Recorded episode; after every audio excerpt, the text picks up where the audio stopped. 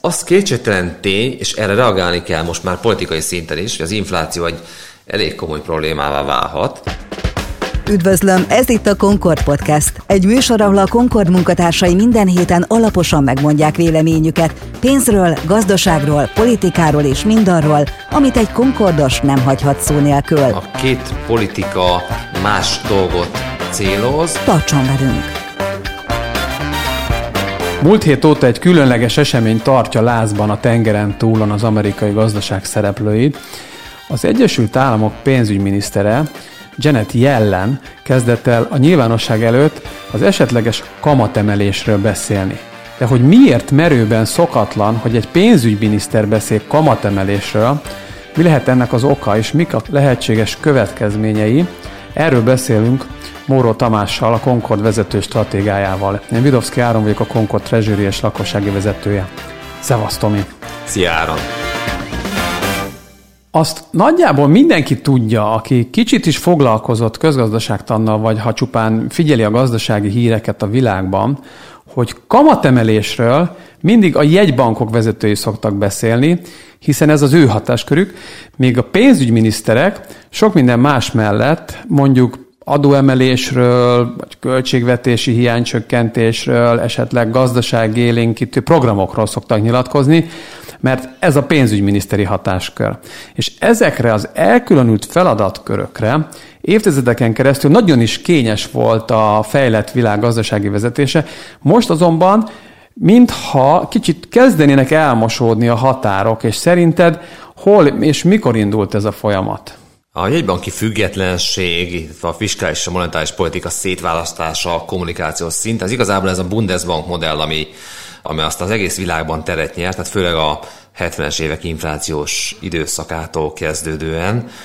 Hozzá kell tenni, hogy Amerikában a jegybanki függetlenség koncepciója soha nem volt olyan erős, mint Európában, de igazad van, azért az elmúlt évtizedekben ott is figyeltek erre. Tulajdonképpen ez a mostani válság időszaka az, tehát a koronavírus válság az, ami kezd egy picit elmosni a határokat. Persze a jogkörök, a hatáskörök nem keveredtek össze, de egyre gyakrabban nyilatkoznak jegybankárok költségvetési kérdésekről, vagy éppen aktivista politikai kérdésekről. Elég, hogy arra gondolunk, hogy az LKB például az ESG szempontokat, a fenntarthatóságot, zöld szempontokat egyre inkább figyelembe veszi, és a másik irányban pedig adott esetben politikusok vagy kormánytagok is nyilatkoznak monetáris politikai kérdésekben. Tehát a határok egy picit, picit kezdenek elmosódni, nem lehet kijelenteni, hogy elmosódtak, de azért ez mindenképpen egyfajta irányváltásnak tekinthető, és ennek ez a mostani Covid-válság az okozója.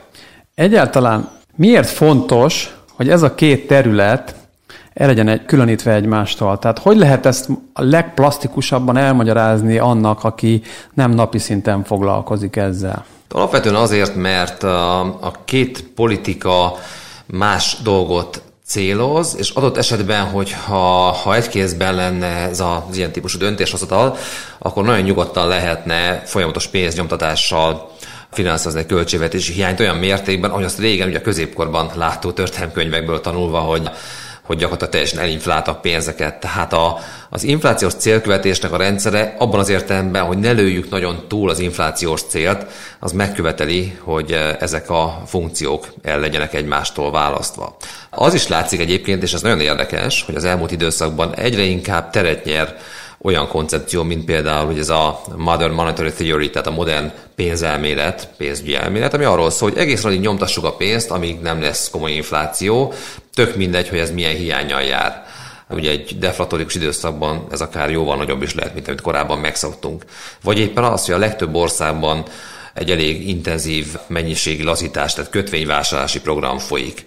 Nem tartunk ott, mint évszázadokkal ezelőtt, de az kétségtelen tény, hogy a költségvetések jegybank általi finanszírozásának koncepciója az nem olyan ördögtől való jelen pillanatban a döntéshozó fejében, mint mondjuk lett volna, vagy volt egy évtizeddel ezelőtt. És ha most visszatérünk még egy picit Amerikába Janet jelenre, akkor ugye nagyon érdekes, és róla Kovács Krisztián kollégánk is írt egy cikket, hogy ő egy kitűnő példa arra, hogy 1971 óta tartó pénzügyi karrierjében igazából folyamatosan váltogatta a szerepköröket a monetáris és a fiskális oldal között, Ez szerinted mennyire egyezt, összeegyeztethető egy, egy, egy, pénzügyi szakember karrierjével? Hát a karrierjével mindenképpen, az más kérdés, hogy nagyon kell figyelnie arra, hogy éppen melyik székből beszélne, hogy összekeverje a funkciókat. Nyilvánvalóan, amikor Janet jelen nyilatkozik pénzügyminiszterként, az egy picit mindenki arra gondol, hogy ő volt a Fed élén is, ráadásul egy eléggé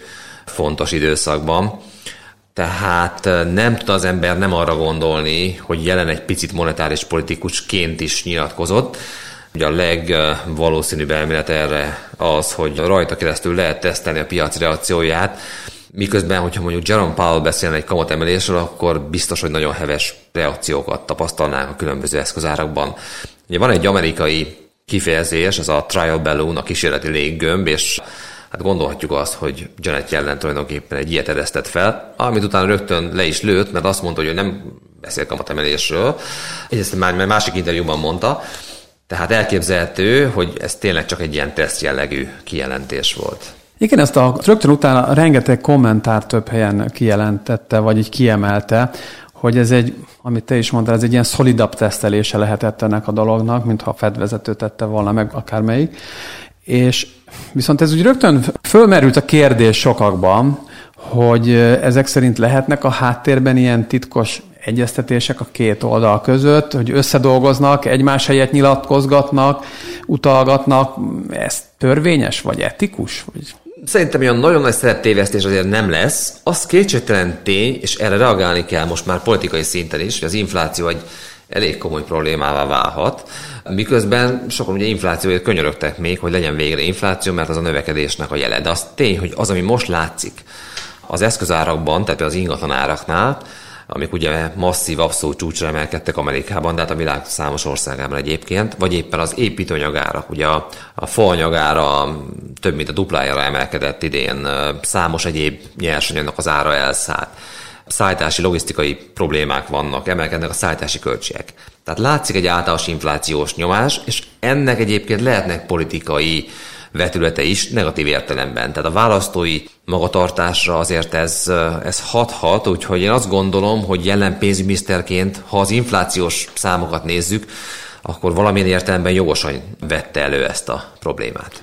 Ugyanakkor azzal, hogy folyamatos utalás van az inflációra, mint valami félelmetes ellenségre, ami szükségessé teheti a kamatemelést, amit itt jelen is tesztelgetett, Máskor meg azt halljuk, hogy az elmúlt években óriásira nőtt államadóságnak, meg nem biztos, hogy rossz az infláció, mert azzal lehet szépen csökkenteni annak reál értékét, tehát ahogy mondani szokták, az, az, azzal lehet elinflálni.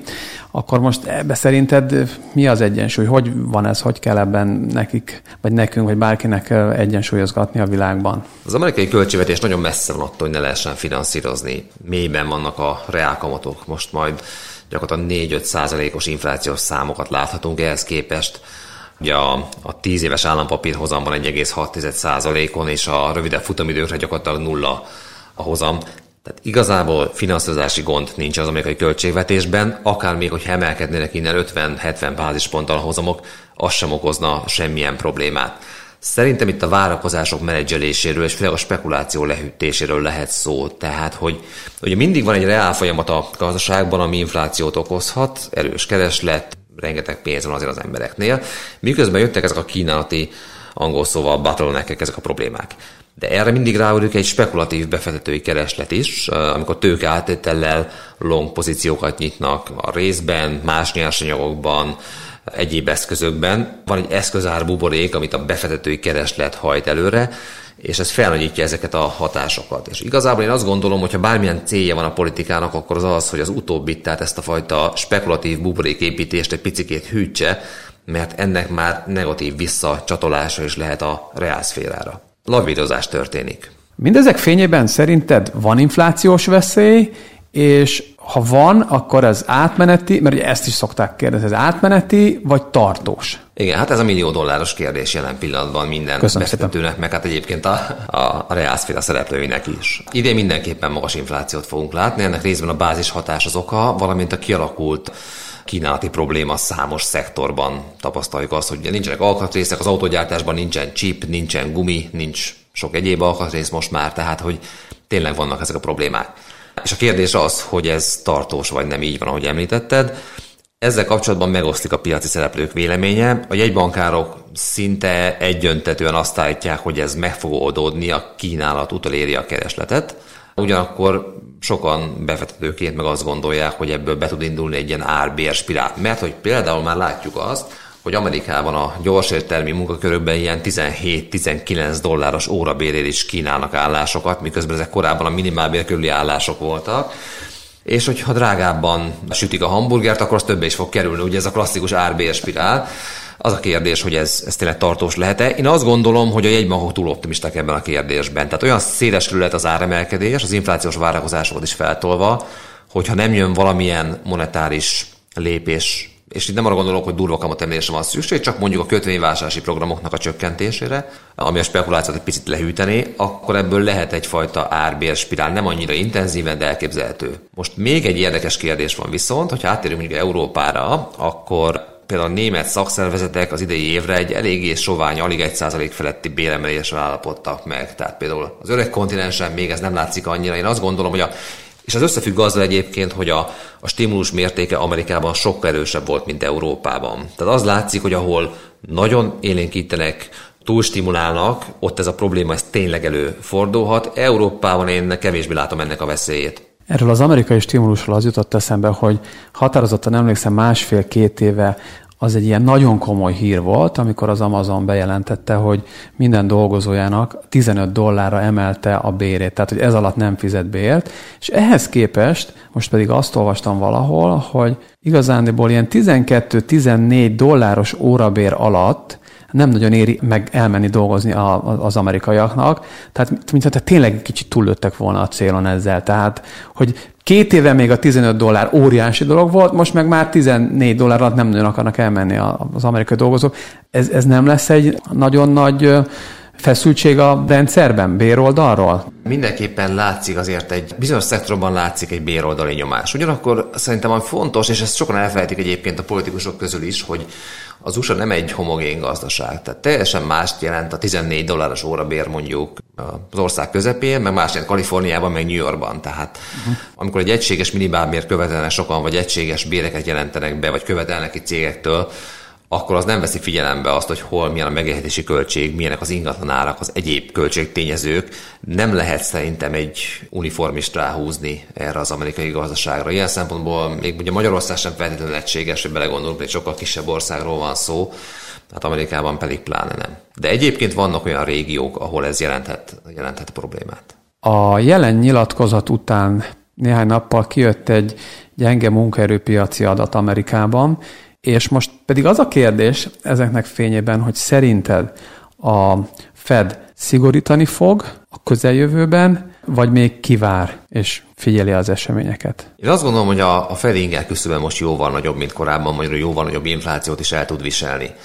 Igen, jött egy gyenge munkerőpiaci adat áprilisra vonatkozóan, ami számos olyan tényezőt tartalmaz, ami amiből sok minden leszűrhető, mert ugye sokkal gyengébb volt a foglalkoztatás, viszont az órabérek meg a vártnál jobban emelkedtek. Tehát egyfajta ilyen komoly kereslet kínálati egyensúlytalanságra utal, bizonyos szektorokban igenis akarnak foglalkoztatni, de bért kellett emelni, ugyanakkor vannak olyan szektorok, ahol meg csökken a foglalkoztatás, pont az említett kínálati problémák, áruhiány, input termék hiány miatt. Úgyhogy azt gondolom, hogy ezek a feszültségek látszanak Amerikában, viszont amíg a foglalkoztás nem pörög fel és nem éri el a korábbi szinteket, és ilyen tempóban ez azért az év végéig nem várható jó eséllyel, addig szerintem komoly érdemi szigorításról nem lehet beszélni. A piac azért számít az inflációra, tehát azt gondolom, hogy a várakozások elképzelhető, hogy elmennek abba az irányba, hogy a Fed szigorít, de véleményem szerint, és szakmailag lehet, hogy ez indokolt is lenne, hogy mondjuk a nyár folyamán már a kötvényvásárlás csökkentéséről döntsenek a, a jegybankárok Amerikában. Ugyanakkor politikai értelemben szerintem most az elvárás, és valamilyen szinten a Fed ennek én azt gondolom, hogy alájátszik, hogy ne legyen idő időletti tehát egy ilyen inflációs túllövést én, én el tudok képzelni. Nem egységes a fedezzel kapcsolatban, mert vannak olyan jegybankárok, például Robert Kaplan a, a Dallas Fettől, aki azt mondja, hogy már el kéne kezdeni beszélni a szigorításról, de a többség még amellett érvel, hogy, hogy korai lenne ezt napirendre tűzni. Ez itt a Concord Podcast, egy műsor, ahol a Concord munkatársai minden héten alaposan megmondják véleményüket Pénzről, gazdaságról, politikáról és mindarról, amit egy konkordos nem hagyhat szó nélkül. Tomi, köszönöm szépen. Én is köszönöm.